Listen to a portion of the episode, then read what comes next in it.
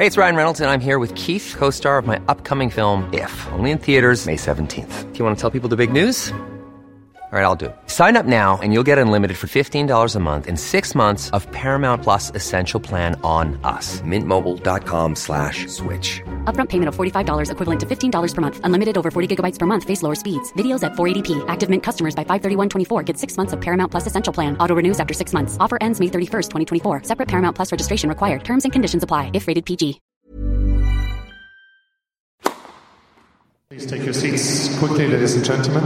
Thank you. Hello, ladies and gentlemen. Welcome to the Passing Shot with Joel and Kim, supported by DownloadTennis.com. On today's US Open preview, Djokovic readies himself for a crack at the calendar slam, Barty begins tricky draw as the ladies' out and out favourite. and Tsitsipas Murray is set for a round one blockbuster.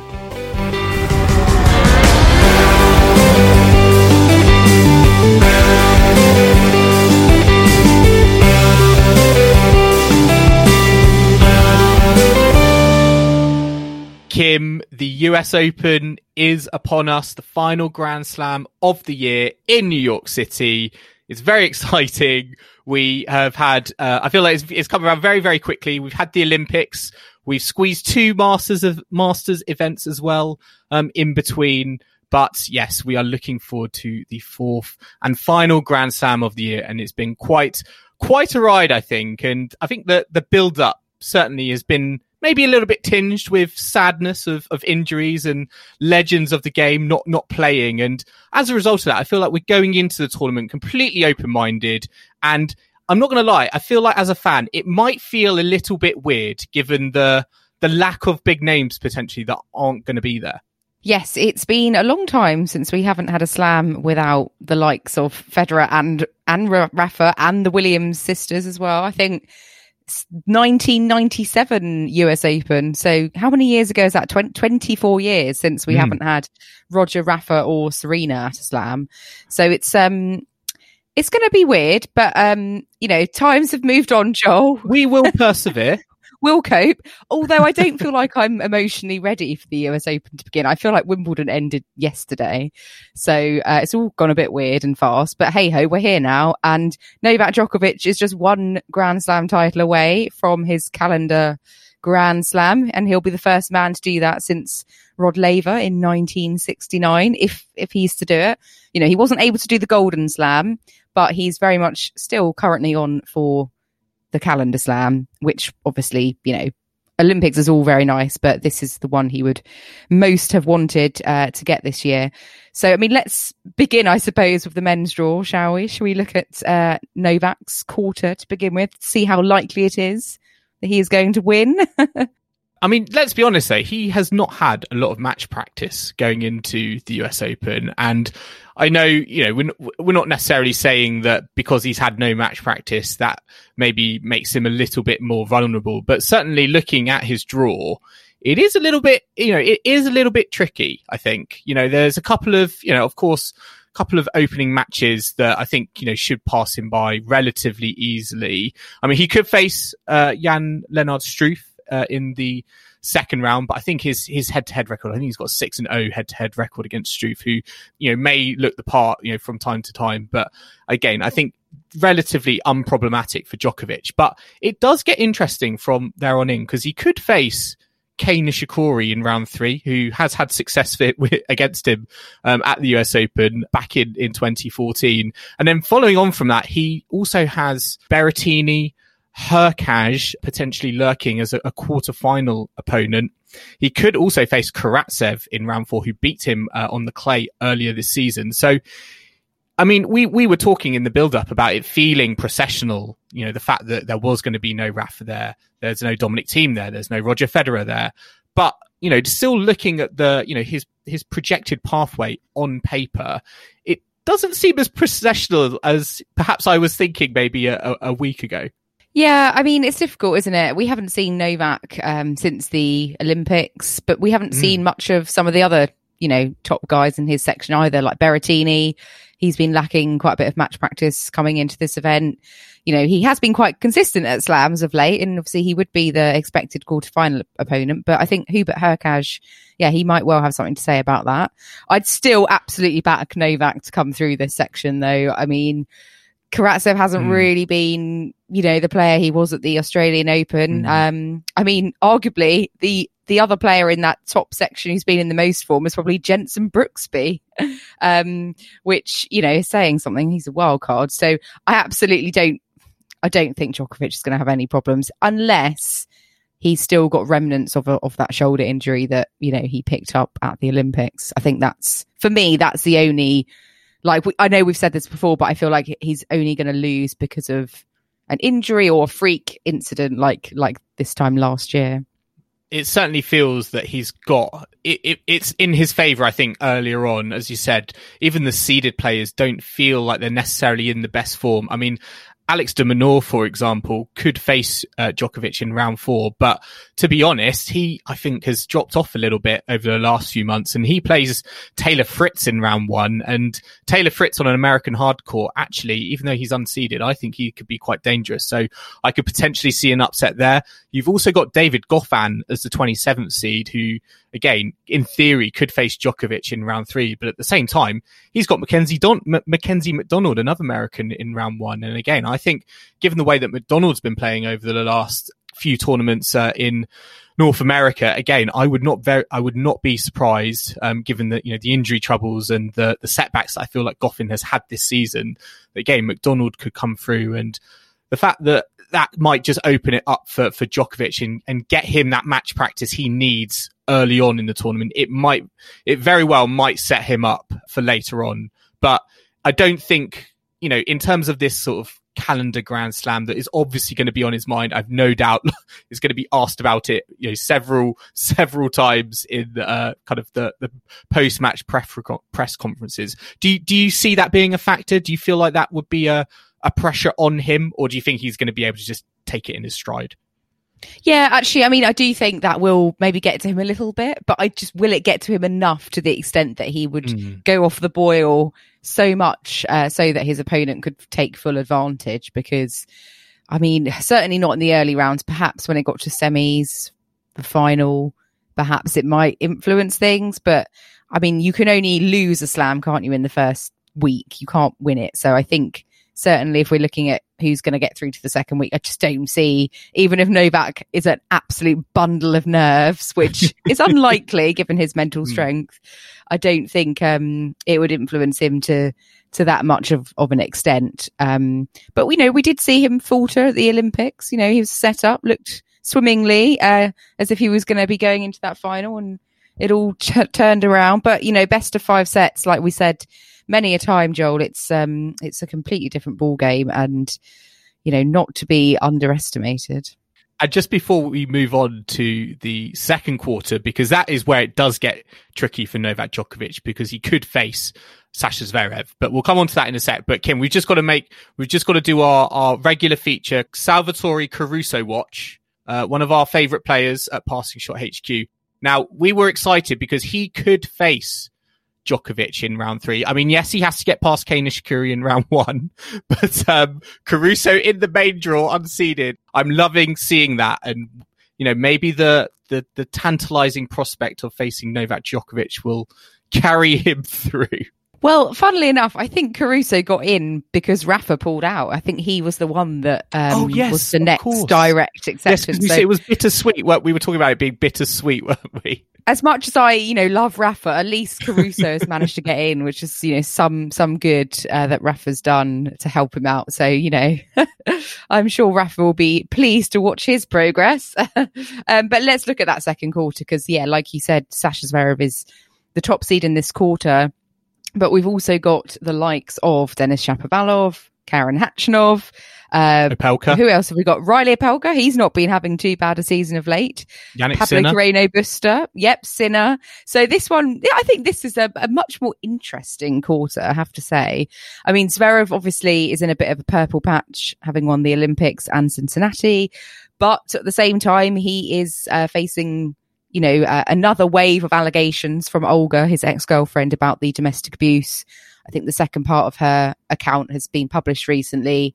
And I think Zverev has literally just put out on social media that his lawyers have, um, I think, submitted like an injunction against, um, you know, the source of, of that account.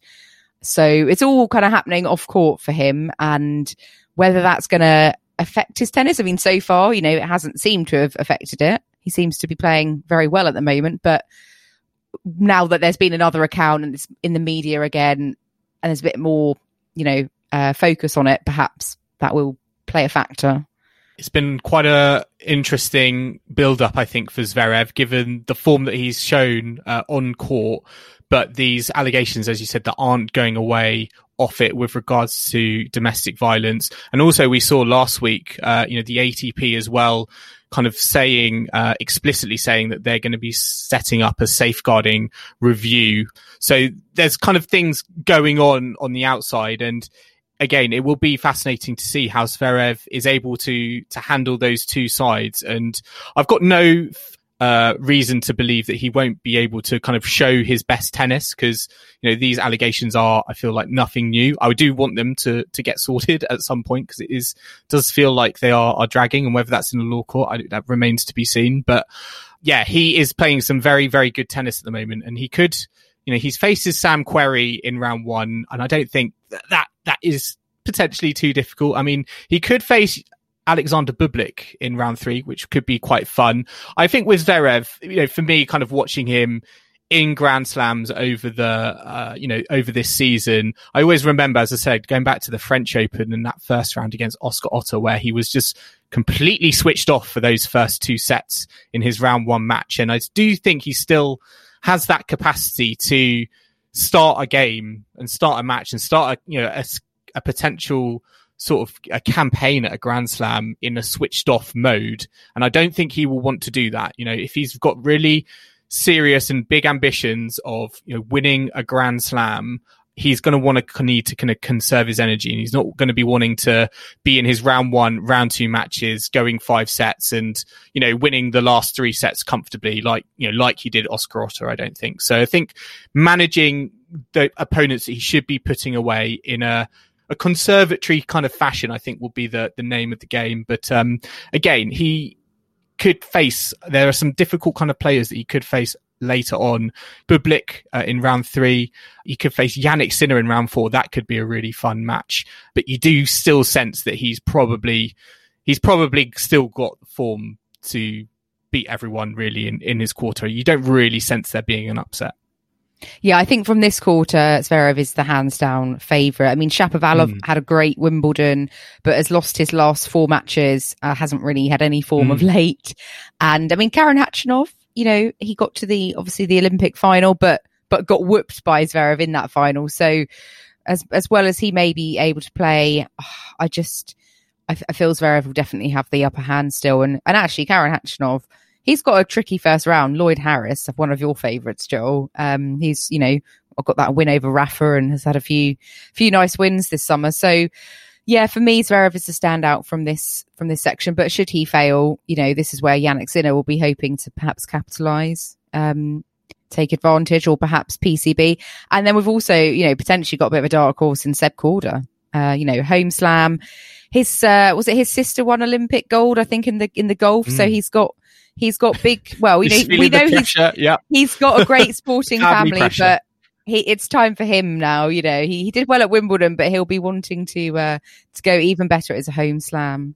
I mean, he did really well at Wimbledon, and he's unseeded here. Could face Carreño Busta in the second round. And again, that could very much be a blockbuster matchup. I mean, Korda's got Basilashvili in first round. We've seen Basilashvili on his day um, is a very, very good player. So again, that could be quite a tasty match to watch. Another tasty match that we could see in this uh, section between two unseeded players, and it's between Lorenzo Musetti and Emilio Nava of the United States. Now, a lot of people are going to be like, "What? Why is that? Why is that match interesting?" Well, it's a rematch of the 2019 Australian Open boys singles final where Musetti won it 7-6 in the final final set tiebreak, uh, 14-12. It was one of the best matches, best boys singles uh, slam finals matches in recent recent memory and for them to kind of get back it on the outside courts uh, if i was a fan and i was just sort of milling around definitely on the on the outsides i'd be looking at that as a match to watch because that seemed to they seemed to put on a show the last time they met Well, that is a very niche, yeah, niche matchup. one for the purists I didn't know that. Yeah, I didn't know that had been a boys singles final. It's not something I'd personally been keeping track on, but um, I think Musetti won that boys final, so I, I would have to say he'd probably be more likely to win this one as well. um, but we'll get on to our predictions for um, later, Joel. So, um, but let's move on to the bottom half of the draw, which um, Stefanos Tsitsipas. He's the third seed, so he's the top seed in in this quarter, but. We've also got Andre Rublev, so they're the kind of two standout names for this bit. Um, I suppose British fans would be pleased to know Cam Norrie is in this section and doesn't actually have, you know, one of the big three as a potential third round opponent for once. Uh, knowing Norrie though, he'll probably, well, will, will he get there? You know, he's been consistently getting to the third round of every slam this year. So I hope he doesn't, you know, fall at the last hurdle. He's got to, got to at least, um, you know, get to the third round and perhaps have a crack at, at Tsitsipas, who would be his third round opponent. I mean, can you see that? Um, can you see that happening? Because Tsitsipas has got Murray in the first round. Can you see any chance for Andy Murray there?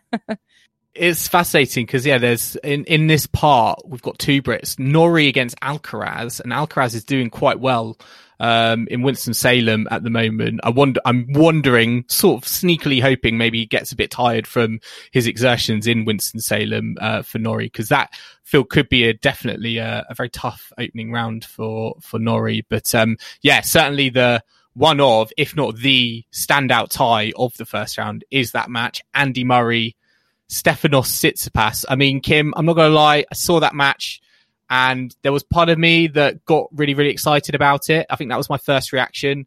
And then it was immediately followed by a, oh, we're not probably going to see Andy Murray a lot um, in the US Open. I, you know, I, he's been playing, he's been playing good in patches and it's been frustrating to see. I think, you know, for example, he played, uh, Tiafoe, um, and Hurkacz, uh, you know, his last two matches where he had set points in both of those first sets and wasn't able to convert and then sort of just sort of lost in a, a straightforward sets fashion. Um, and, you know, a good result here for me, for Murray, if I'm being quite honest, would be maybe to take a set or even take Tsitsipas to, to five, but it's certainly going to be a, a fascinating watch because, you know, Tsitsipas is one of the players of the, the, you know, of the next gen. He is out there, you know, smell it, you know, smelling blood and he will be wanting to knock off these, you know, these greats. He's going to be hungry for, you know, having these players uh, in his matchbooks for the season. And, um,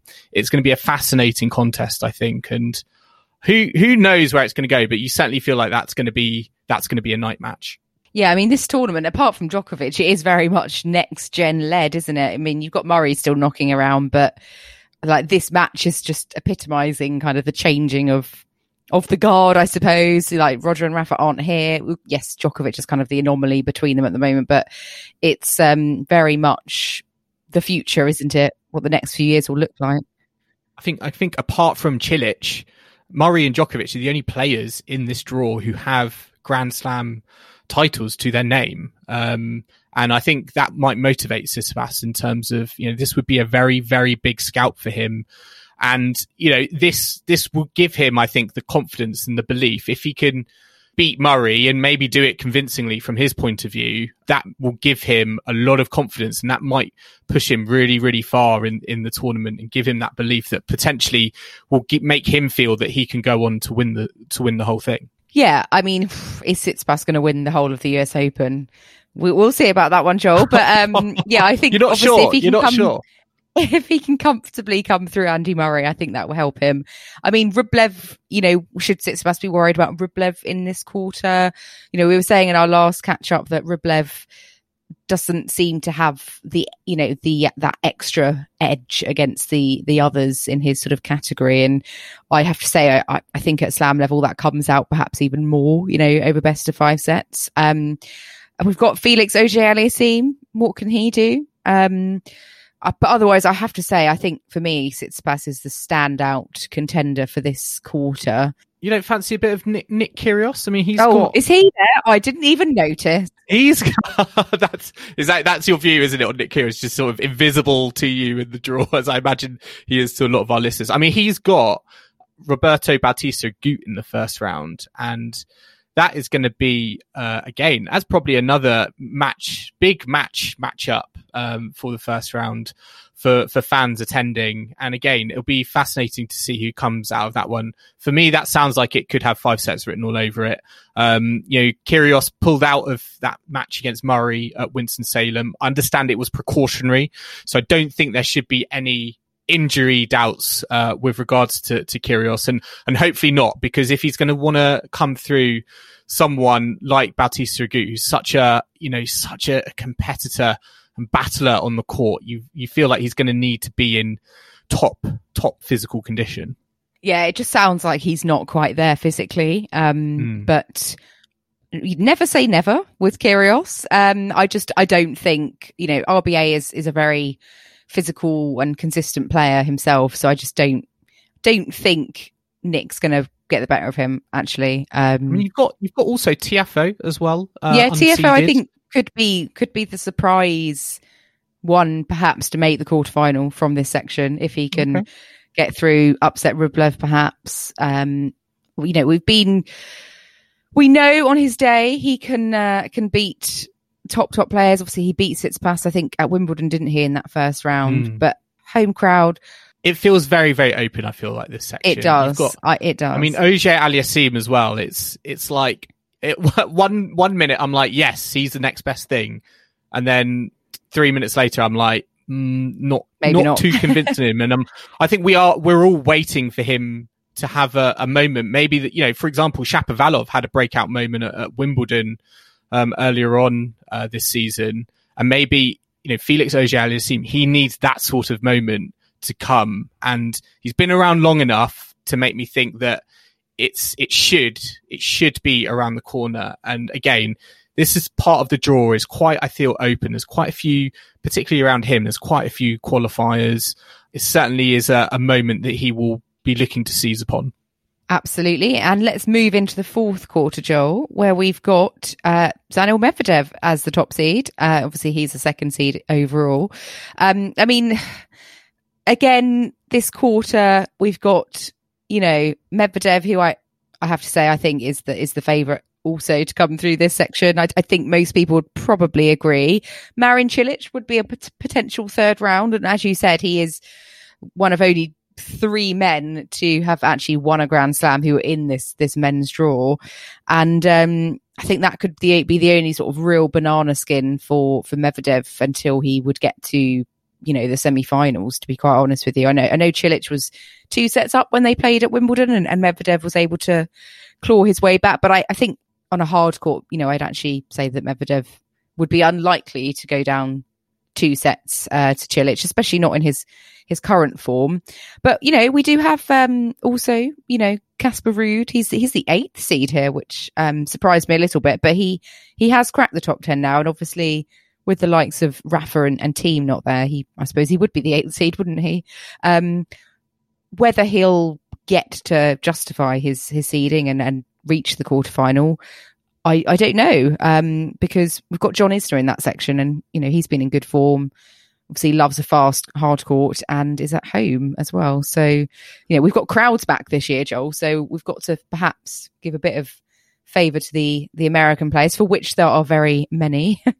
Yeah, definitely. I'd certainly. It is. It is a bit odd, isn't it, to see Casper Ruud as the the eighth seed, but he's had such a consistent season. He's been able, I think, to you know he had all those those wins whilst players were off uh, in the Olympics, and then uh, he he did translate that into the you know the the two Masters events at the you know the Rogers Cup, then Cincinnati. I think he reached the quarterfinals in, in both of them. So he's certainly I think justified to be there, but again, this is going to be a step up for him at a Grand Slam at best of five. And you do look at the experience of John Isner in that section and think whether whether he will be one of the, the dangerous players there who could potentially go on a bit of a run and make the quarterfinals. Um, because you know, he has played, he's been, he has rediscovered, I think, his form, um, you know, over the last few months. He had that title win in Atlanta as well. I mean, he does have one of your favorites, Kim, uh, Brandon Nakashima in the first round. So it's not necessarily all plain sailing and that could be,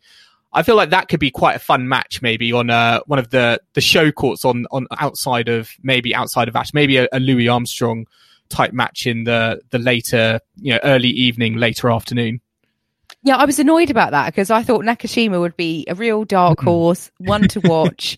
and then he goes and lands, you know, John Isner in the um in the first round. I mean, Nakashima is, you know, he's been given a wild card. So although he had a great great summer, got to two finals, you know, he's still early days in his career. So um, perhaps when he gets his way up, um, you know, he'll be more of a one to watch then. But you never know. Might upset Isner. And Kim, he could face, uh, sorry, John Isner could face Kevin Anderson in round three. I know you're a massive, massive fan of big serving matchups between two really kind of tall players. and yeah, we could get Isner Anderson round three. Again, not it might not necessarily happen. Uh, you know, Anderson, I think, has to come through Schwartzman first of all. But um, yeah, there's certainly some players there who I feel who who've been deep in Grand Slams before and have the experience. I think that potentially could help them. Yeah, w- around where there are other players who may not have had the you know as much experience or gone that far necessarily in in Grand Slam tennis before. I mean, if they put Isner against Anderson and, and timed it for like 11 p.m. UK time, that would be a great cure for anyone struggling to get off to sleep, wouldn't it, Joel? Well, I was going to say it would probably still be going if we were waking up. Well, quite that is that is possible. Although there's no um, what well, there is a last set tiebreak, isn't there here? Mm. So they could only go to twenty something in the tiebreak, not in the actual final set. But um, yeah, I mean Dan Evans is in this section of the draw. He's actually got decent decent draw, uh, possibly Dimitrov third round, but I think, you know, based on how good Dan Evans is, uh, or has been at times this year, that's certainly doable for Dan. So could we see Dan Evans, Daniel Medvedev fourth round? I mean, that would certainly be Dan Evans's hope, I suppose.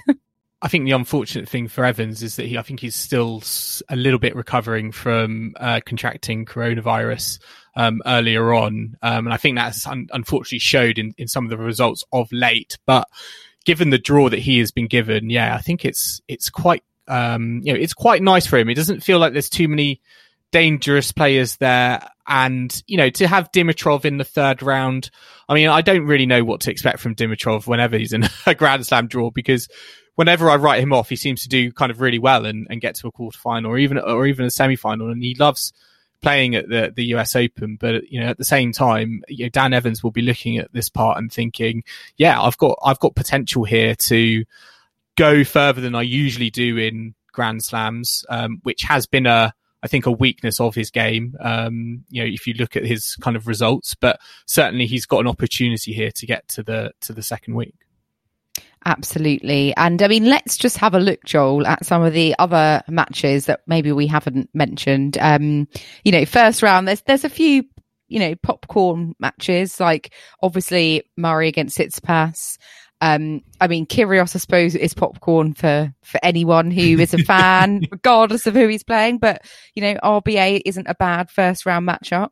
Um, I mean, Gasquet, Medvedev, that, that, well, I, don't know if that's popcorn, but I suppose, you know, Gasquet is still quite a, a big name, isn't it? Um, for me, Cam Norrie, I know we briefly mentioned this, he's got Carlos Alcaraz. I'm quite intrigued by that. Alcaraz is doing quite well this week. So he's reached the semi-finals, I think, of, of Winston-Salem, if I'm not mistaken. So, you know, showing that he is not just a clay courter, which is great definitely feels like Winston Salem could be Alcaraz's break breakthrough tournament. We'll have to wait and see. He's in the the semi-finals at the moment. I mean, for me, I'm I'm you know as a as a Murray fan, I am looking at Murray Tsitsipas, but also Casper Ruud versus Jo-Wilfried Tsonga because both of those matches.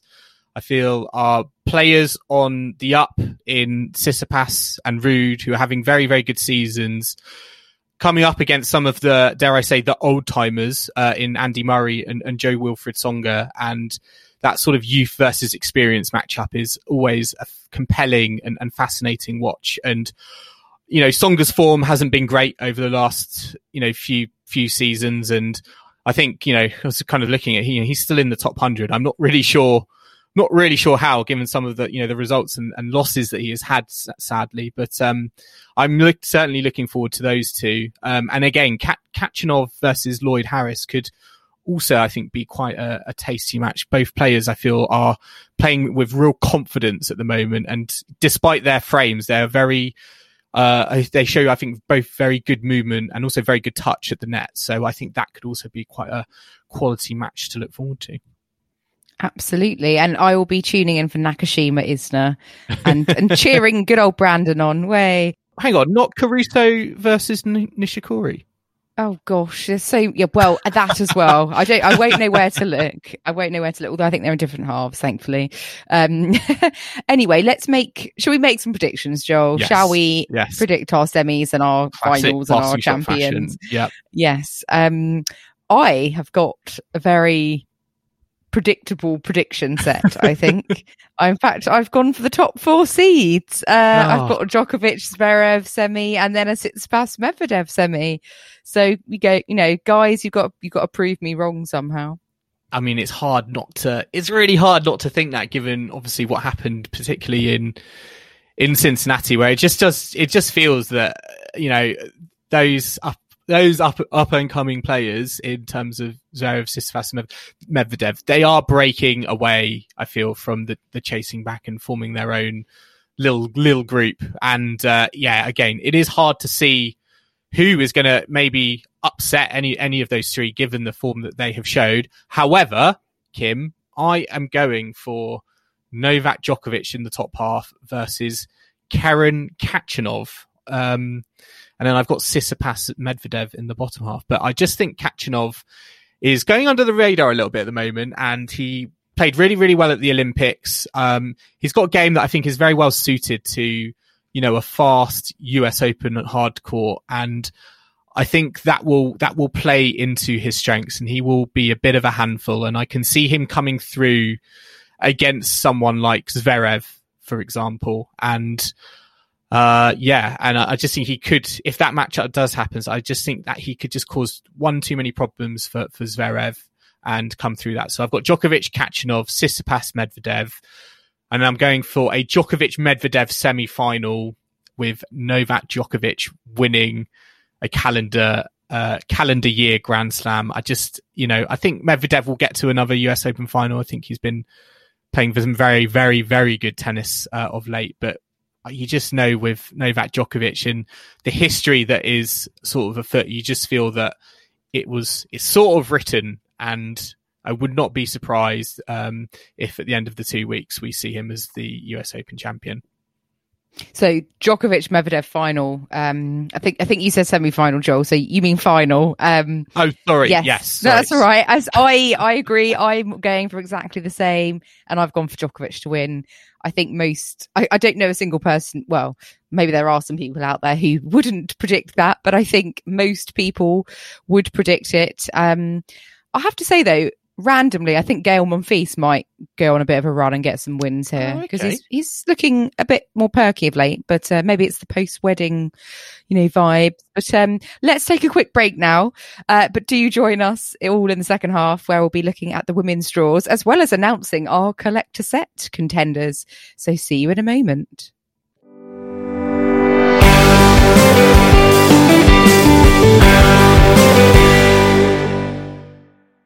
This is the passing shot with Joel and Kim, supported by downloadtennis.com. And now we're going to move on to the women's draw.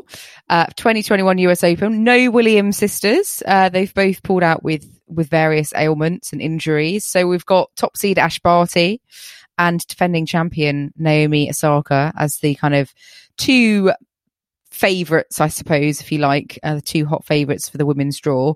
Um, let's start with Ash Barty's section of the draw. You know, can she win her second slam of the season? She's coming in as the Wimbledon champion. You know, she's won five titles this year on, on all surfaces. She's in the ranking. She's quite a way ahead of, of everyone else. So, um, she is the hot, hot player at the moment and the whole season, really. Um, interestingly, Joel, she's, she's playing Vera Zvonareva, who I think in one of our recent episodes, you, you thought she might have retired. I think you, you guessed her as a mysterious player. She's proving a point wrong. exactly. Um, I mean, there's such an obviously a, a, vast difference between, you know, Barty and Zvonareva, but you know, Zvonareva on her day, you know, Grand Slam finalist. So isn't going to be a pushover. Kim on a day like 10 years ago, let's be honest. Well, yes. But she did beat Petra Kvitova, I think, earlier in the season. But yeah, that's a different kettle of fish. I'm I'm well aware. Um, Barty second round could be well, be the winner of of the Battle of the Claras, Clara Burel or Clara Tauson. And then, I mean, looking at the rest of Barty's draw, she may have last year's semi-finalist Jennifer Brady in in the fourth round, or possibly Muchova, who beat her at the Australian Open. So you know, not not a, not a plain sailing at all by any means. And then in her quarter, she potentially will either have the Olympic champion Belinda Bencic, or you know, last year's French champion Iga Swiatek, um, or you know, throw in Jessica Pegula. Um, you've got Anett Kontaveit in that section. Jill Teichmann. Sam Stosur. oh, no, well, is she actually? Oh no. Yeah. you having Anett Kontaveit uh, is a first round matchup. Um, oh. But Sam Stosur hasn't been given a wild card, Joel. She, no, she's I know. Justifiably in this draw. Yeah, I am yeah. okay with that. I am at peace this time around with Sam Stosur being in the in the main draw of a tournament. But yeah, um, it's yeah, it's a it's a again similar to I think Djokovic. There's a few tricky ties there. I think for Ash Barty, certainly from round four onwards, and you know we all know Jen Brady's prowess um, on well at the US Open. Uh, she's she there's something about something something about there that just you know absolutely clicks with her game. Karolina Muchova's also got success over Barty um, at the Australian Open, so. If it's one of those two, again, it could be quite um, could be quite tough. But having said that, I mean, Muchova's got Sara Sorribes Tormo in the first round, so I wouldn't be surprised if if Muchova doesn't even reach round two, to be honest, because Sorribes Tormo is just such a consistent, consistent player, and if Muchova has one of her off days, I think Sorribes Tormo will, you know, take that in, in full effect. And I wouldn't be surprised if we have a, a little bit of an upset there. But yeah, certainly for Ash Barty, I think it could be quite tricky given that, you know, she's got um, a lot of dangerous floaters, I think, particularly with, you know, Bencic as well, Pegula. You know, you talk about Swiatek. I don't actually think Swiatek is. I mean, yes, she's the seventh seed, but I don't envisage her getting to the quarters. I feel like she's not really had a lot of match practice. I think she's had, you know, one match across the last kind of two uh, Masters events. Could face Jill Teichmann actually in round three, and I'm I'm sort of looking at it like I reckon we could get a, another all Swiss encounter of Bencic versus uh, Teichmann in round four. Yeah, I think from that section, Bencic would be my preferred, well, not preferred, but most likely candidate.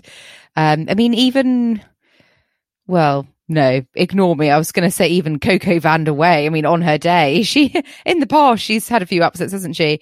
I, there is no one I, I dismiss in the women's draw anymore, Joel. You know, we've seen so many times that we have rogue, um, semi-finalists, rogue quarter-finalists. But yeah, Swiatek, she's kind of gone a bit off, off my radar of late. She she mm. needs to prove prove us wrong and remind us all of why she, you know, is in the top ten, why she's a Grand Slam champion. Because I think people are sort of forgetting a bit about her at the moment. Mm. Um, but I mean, let's look at the second quarter of the draw because if if Barty can get through this section, um, and make it through to the semis, who would she face? Uh, Karolina Pliskova is is the favourite, I suppose, to come out of this section, especially in light of her her recent form. You know, at the start of the season, we would not have been saying this, but you know, Wimbledon finalist, um, finalist in Toronto.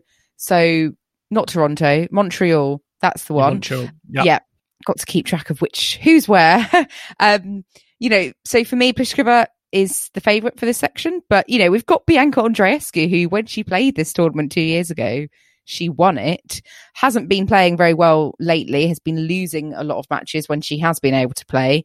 But can you count her out? You know, she she may well rediscover that that winning mojo from from 2019.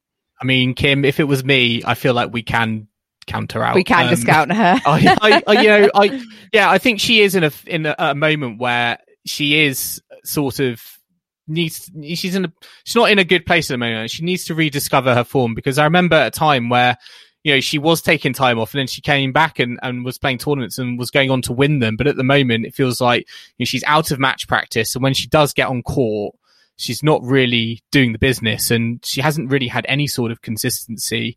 And she's got Golubic uh, from uh, Switzerland, another Swiss player in the first round who you know, as we as we are saying, got to the she she got to the I think what the quarterfinals at Wimbledon. She's also got to the quarterfinals at the Olympics. So I think that could be quite a quite a tough one. And I think you know, looking beyond that, she could play Samsonova, who obviously is the Berlin champion in round three, or Ostapenko. Um, Ostapenko's got Podoroska in the first round, which could be quite tasty. Um, so, I, you know, I, I, certainly feel like Andreescu is a seed that is there for the taking. I feel um, uh, earlier on, and certainly looking at the top half of this of this quarter for um, you know for the for that person to make it through. You know, you talk about Pliskova. I'm actually looking at uh, Paula Badosa uh, from Spain, 24th seed, who like Zverev for me is in a real purple patch um, of her career at the moment. Um, she's just sort of winning and winning and winning matches. Doesn't matter what court surface it is. And again, I think she will be a very tough nut to crack in terms of in terms of the players she comes up against. She's got quite a nice, uh, you know, start.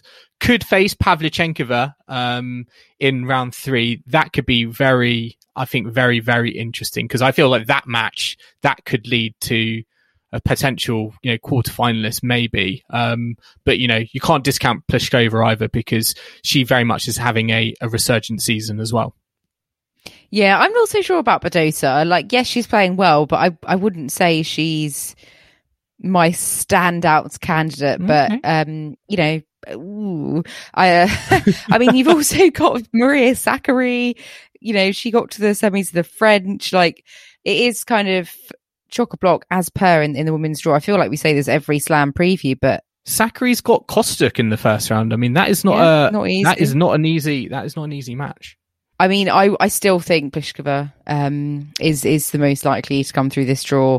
I think she's been pretty consistent. Yes, she hasn't been hmm. winning mm. things, but she has been consistently getting, you know, the wins to get to get to the finals. But um, also, I think Golubic, yeah, like you said, that's tricky for Andreescu. I would say Golubic is probably winning that one. Uh, Andreescu has been quite shocking, I think, of late. So, um, it, it's just mad, isn't it, to think that when she last played here, she she won and, and, beat Serena in that match, and we should just be celebrating. We should just on. be celebrating her being back at the U.S. Open because yeah, so so much has changed in that in that time period uh, in the context of tennis in the context of of the world world so. mm-hmm. i wish we could go back to that uh, i wish we could go back to times it was simpler yeah. times simpler joyful times um third quarter though joel best bottom half of the draw we've got naomi osaka in this one um and she's sort of you know I don't really know what's going on with Osaka at the moment. She's, she, you know, she lost in the third round of the Olympics. She lost in the third round of Cincinnati had that sort of awkward press conference. We don't really know like mentally where she's at or, or her, her tennis as well, you know, on the court. She hasn't had much time to kind of fine tune things, um, before heading into defending her title here. Her draw, you know, looks relatively okay, but Putintseva in the third round, um, and well, her fourth round, either Coco Gauff or Angelique Kerber that could be an upset in the making, I think, either of those players. We've got to remember, Putintseva has a winning head-to-head record against Naomi Osaka. I think she's played for 1-3 against Osaka. So I don't think we can just assume that Osaka is going to be able to, to put, put Putintseva away very easily. It seems to be a bit of a bogey player for her. Um, if she gets that, you know, if she gets that far, I'm expecting to, I'm expecting her to do, but certainly when this is not the invincible Osaka that I think we're you know expecting to you know walk to the trophy like you know she has done in in previous hard court slams. She obviously Kim has that incredible statistic of when she's made a quarterfinal of, of a Grand Slam, she's gone on and won it. But I certainly think, you know, looking at her draw, it's not a done deal that she gets that far, given the you know the players that are around her, and you know beyond Putintseva, you've got yeah Coco Gauff and Angelique Kerber I mean, in that part of the draw is very, very tasty because you've got Madison Keys versus Sloane Stevens uh, in a round one matchup. Now, that was a Grand Slam final at the US Open in 2017. It's now a first round match here, which seems crazy. Coco Gauff's got Magda Linette as well. And I think Linette is uh, also a very tough and durable opponent that I don't think is going to be necessarily a walk in the park for Gauff. So there's some very interesting, certainly bunched round one matches around here. And with Angelique Kerber there as well, former US Open champion, uh, it, it really is, for me, this is the part of the women's draw that I'm got my, I've got my, got my eye on because there's so many high quality matches, um, that are potentially brewing there. Yeah, and the top part of this bit, you've also got Alina Svitolina, um, you know, Miss Consistency, uh, bronze, recent bronze medalist at the Olympics, but you've also got Simona Halep. And I feel like we haven't really seen Halep, you know, for a long time, like obviously not at, at a slam, not since the Australian Open. And she has got an awful, awful first round match against Camila Giorgi. Um, that is far from ideal. You know, Giorgi being the um the Montreal it's far champion. from ideal from both of them. Well, yes, that is true because Giorgi might have been thinking, "Oh, I could go on a bit of a run here." then she's got Halep.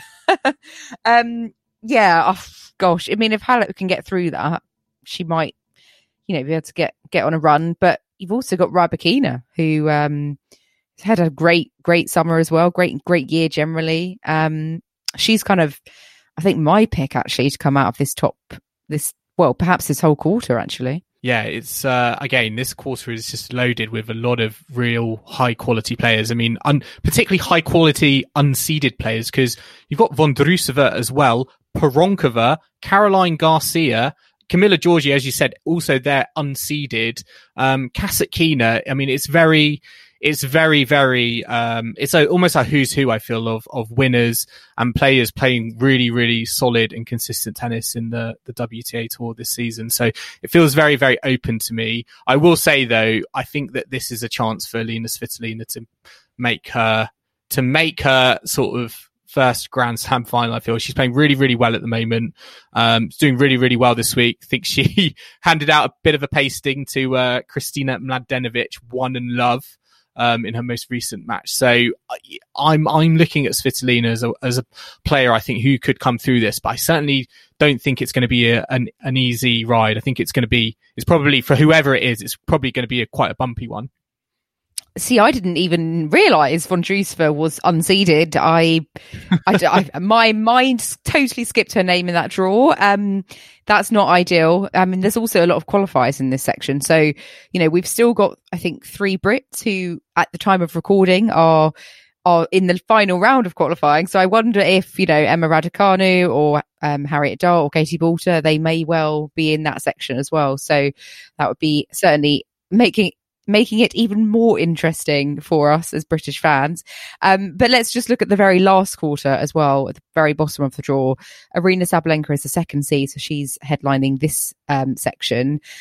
We've also got French Open champion Barbora Krejcikova. So, um, lots lots going on in this section as well. I, I, think these two quarters for me are the most interesting Um because um, you've also got last season's um, finalist runner up the US Open, Victoria Azarenka.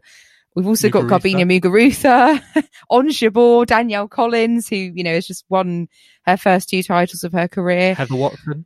Heather Watson, yep, uh, Grand Slam champion Heather Watson. Well, she is in the mixed doubles, isn't she? But um, Jo Konta as well. It's all, Jo Konta. yeah, it's all yeah, it's all kicking off. Yeah. It's because they're unseeded. You you don't, they don't naturally sort of mm. spring out spring out to you. But yeah, there's a lot of again, there's a lot of dangerous players from this part. I mean, Danielle Collins for me is a player to to watch out for. She's got Carla Suarez Navarro in the first round, could face Heather Watson in round two, uh, and then maybe potentially Sabalenka in round three.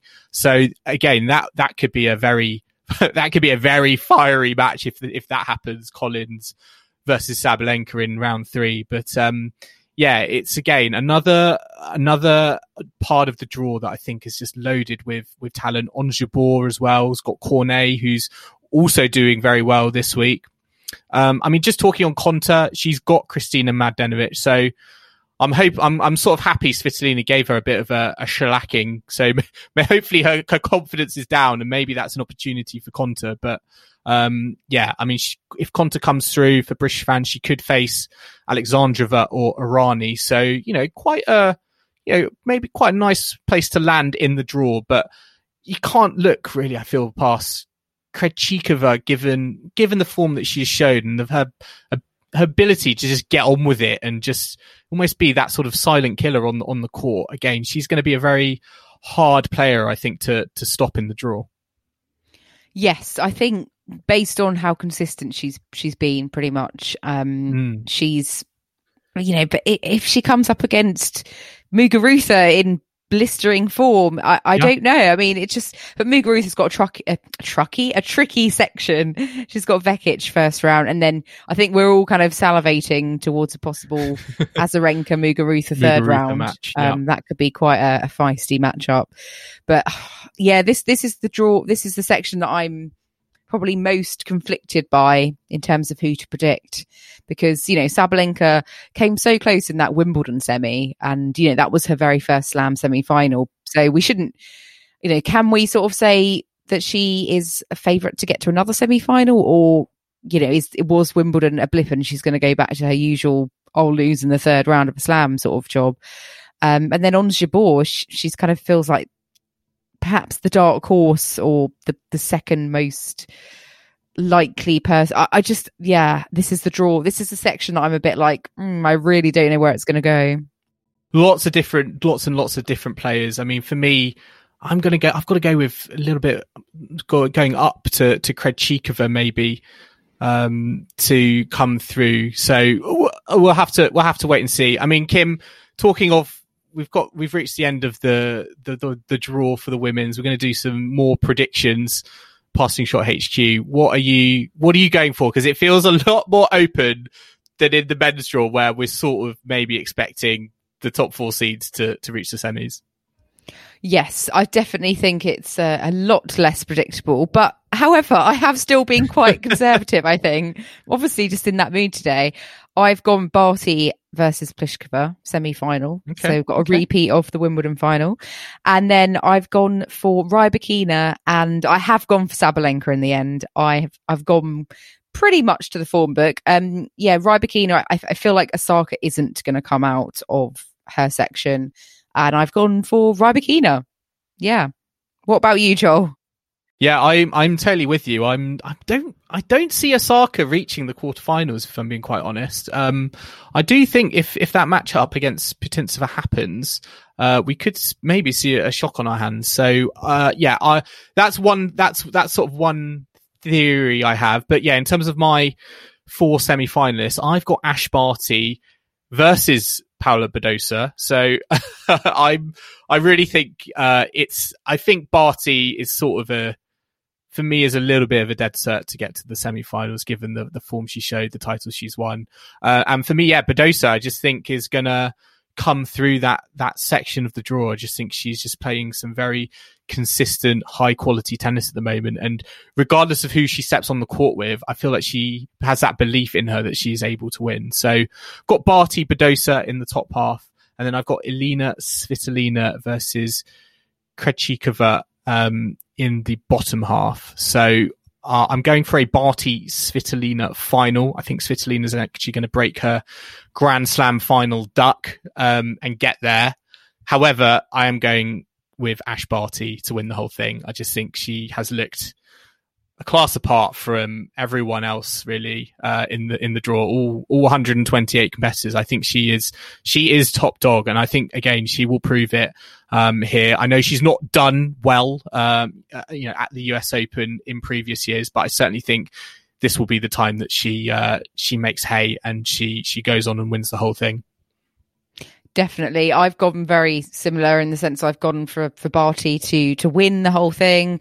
I feel like um it is just she just seems to be the most complete and uh, i just can't you know yes ah it's tricky isn't it because I, I do feel like osaka on a hard court she you can never mm. rule her out but i just think barty seems to be in such a good place at the moment I would love to see Barty Osaka in the final. I think everyone that could happen. Yeah, I think everyone would love to see that. I just I just can't see I just don't think that's going to happen. Hmm. But I'd love to, I'd love to see it happen. Yeah, I mean, I've gone for Sabalenka to get to the final, so um, similar in the sense that we'd have a first-time finalist, but um, I think Barty would absolutely come out on top. She just seems also when she gets to final, she just seems so composed, um, she doesn't have that sort of you know Pliskova style meltdown, which I feel like anyone else might be quite um, subject to. And I think Barty will just rise above anything like that. But um, I mean, I'm not thinking that far ahead just yet, Joel, because first round we have got some absolute corkers. Um, you know, I mentioned like Vekic Muguruza, but we've got um, obviously the Giorgi Halep match. Um, Keys against Stevens, like that was a Grand Slam final a few years back, and that is a, that is a first rounder. No. Um, and I'm obviously Kerber Kerber Yastremska, who's who's back, you know, after her her ban. So how will she get on? I'm expecting some sort of petulance from Yastremska in that match that that the the serene pristineness of, of Kerber is just going to look down upon and just have absolutely none of it. And I feel like they're, those are very two contrasting personalities. So I'm expecting that match potentially to produce some fireworks. Muchova as well, Sorribes, Sorribes Tormo for me is, is going to be a fascinating encounter. I don't know who's going to win it, but Kim, I just know it's going to go three sets, uh, like all Sarah Sorribes Tormo matches do. Um, whether she comes out on top, I'm not sure, but, um, I think that is also going to be, I can easily see that being a two and a half, two and a half hour plus battle out on court court 12 or something um that is going to be a real you know potentially a real war of attrition Yeah, I have to say, I, I don't really recall on the live scores app ever seeing Sorribes Tormo having like a love and one scoreline. So it's not in her obviously blood is it yeah, she loves playing tennis so much. She just wants the battles all the time. Um, but that does bring us to the end of, of our sort of preview. But we do have a very important bit, which we hope um, listeners will will all stay for because we've got our Collect A Set. Uh, we've got six picks to announce for for this edition of the of the tournament of the competition. Um, for anyone who hasn't played before or is new to the show, essentially every Grand Slam we have six players, three men and three women, and we ask um, anyone who wants to play along to predict how far they'll go in the tournament. So, will they reach the first round, second round, quarterfinals, final? Will they win? Um, and the winner gets a coveted passing shot prize and will be put on our honours board, which, you know, I mean, you can't want more than that, can you, Joel? That is an absolute demon of a prize. the passing shot mug is is like the one it's the number one thing that every kitchen needs so that's the reason to enter the collector set Exactly. so, Joel, would you like to announce our men's contenders for this yes this edition? So, listeners, our three picks for the men uh, for Collect A Set this time are drumroll Novak Djokovic, Karen Khachanov, and Andrei Rublev. So, how will those three get on? And we've got three women as well, not to forget. Uh, we've got for the women Angelique Kerber, Karolina Pliskova, and Aryna Sabalenka. So, Oh, quite it's a good tricky, I think. Yeah, I think they're quite a strong six. I think some of them or a lot of them might go quite deep. So we might, you know, we might not know too early who's who's going to be, um, you know, doing well or not on their Collect A Set. But essentially, we would like everyone, if you want to take part, and we hope you all do, um, to get your predictions in before play starts. So send us in um, your predictions on email, passingshotpod at gmail.com, via Twitter as either um, a direct message or just a regular tweet. Um, or you can send them in on Instagram as well at Passing Shot Pod and also Facebook. So we'll be announcing ours in our round one uh, catch up on Tuesday evening. We will be doing them before play starts, but we we also need to think about it. So Yes. um, if you all have a think and let us know which round you think they're all, all going to reach, um, we will compile them up and we'll see who comes out on top in what two and a bit weeks time. I know it's exciting stuff. So, listeners, make sure you have a think about who your uh, what your Collect A Set predictions are for our six player picks. So just to repeat those, they are Novak Djokovic, Karen Khachanov, Andrei Rublev, Angelique Kerber, Karolina Pliskova and Aryna Sabalenka. So have a think. How far do you think they are going to go in the draw? And if you think they're going to get to the final, let us know. Are they going to be the finalist or are they actually going to go and win the thing? So yeah, let us know. We look forward to seeing your entries. But I hope you've enjoyed listening to this US Open preview edition uh, from the passing shot we are going to be doing our round by round coverage as usual over the next couple of weeks to make sure all of our listeners are up to date. So make sure to subscribe to us on your podcasting platform of choice, whether that's Apple Podcasts, Spotify, Overcast, Castbox, Stitcher, and you can also listen to us on the downloadtennis.com app. And if you want to show your support for the show, then why not leave us a rating and comment on Apple Podcasts? And you can follow us on social media. We're on Facebook, Instagram, and Twitter at Passing Shot Pod. So do get in touch, give us a like and a follow if you don't already. Um, you can also let us know all your feedback and comments and thoughts on our social channels. We do love to hear from everyone listening to the show. Um, if you prefer, you can also drop us an email on passingshotpod at gmail.com or check us out on our website, www.thepassingshot.co.uk and we will be back next time at Passing Shot HQ on Tuesday evening UK time to round up round one of the US Open. I hope you uh, can join us for that. In the meantime, we do have an extra special episode that is already out as part of our book club series. I sat down with Christopher Clarey from the New York Times to talk about his new book about Roger Federer, which is entitled The Master, The Brilliant Career of Roger Federer. It really was a fascinating insight into, uh, into Roger Federer and his, you know, life and times on the tour and, you know, what has shaped him as a, you know, as a, a legend of the game. So it was a really fascinating insight to, to get from Chris. So if you want to have a listen to that, uh, just scroll down on your podcasting app and it will be available for you to listen. But in the meantime, I hope you can join us for our, our round one roundup next Tuesday. US Open is a go. Excited for it. And yeah, I hope you're excited to join us for our next catch up. And we will see you again soon.